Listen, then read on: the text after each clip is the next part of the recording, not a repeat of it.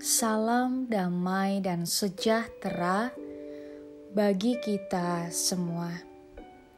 Saudara yang terkasih, hari ini kita akan bersama-sama merenungkan firman Tuhan yang diambil dari Kolose 3 ayat 14.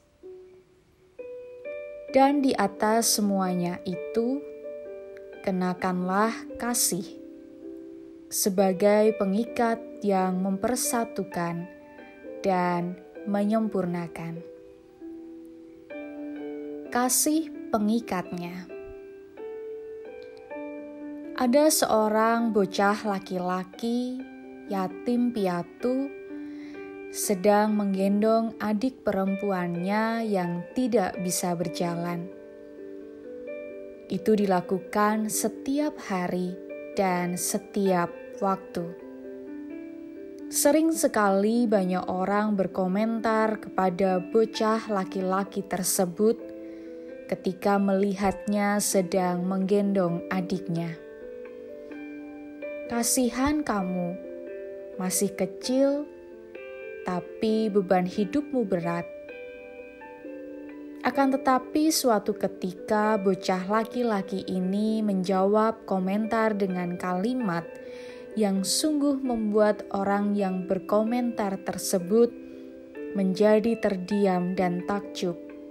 Katanya, "Dia ini bukan bebanku, tapi dia adikku." Sang kakak tidak merasa bahwa menggendong sang adik sebagai beban. Ternyata suatu perbuatan yang dipandang sebagai beban oleh seseorang tidak bagi yang lain. Perbedaan sudut pandang tersebut sesungguhnya sangat dipengaruhi dan ditentukan oleh motivasi sang pelaku dan motivasi sang kakak dalam menggendong adiknya tadi adalah kasih. Kasih memiliki daya dan kekuatan dalam mengubah cara pandang seseorang.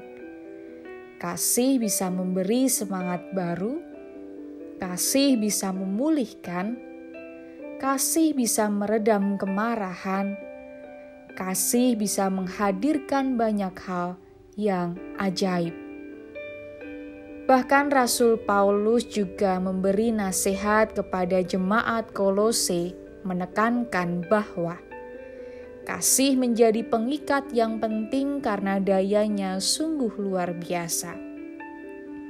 Kasih menjadi dasar pengikat yang mempersatukan dan menyempurnakan.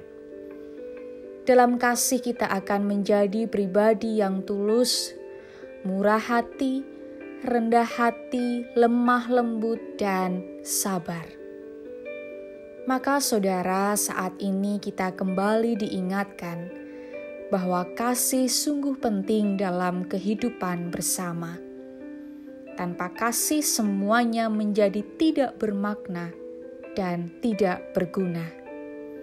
Milikilah kasih apa adanya, bukan karena ada apanya. Temukan dan milikilah kasih yang tulus dan sejati, karena kasih sejati menjadi pengikat yang kokoh dan menguatkan. Lihatlah Kristus yang menjadikan kasih sejati kita, kasih dengan tulus, dan Ia adalah kasih sejati di dalam kehidupan kita. Oleh karena itu, milikilah kasih yang tulus karena kasih mengikat dan menyempurnakan kehidupan kita yang tidak sempurna.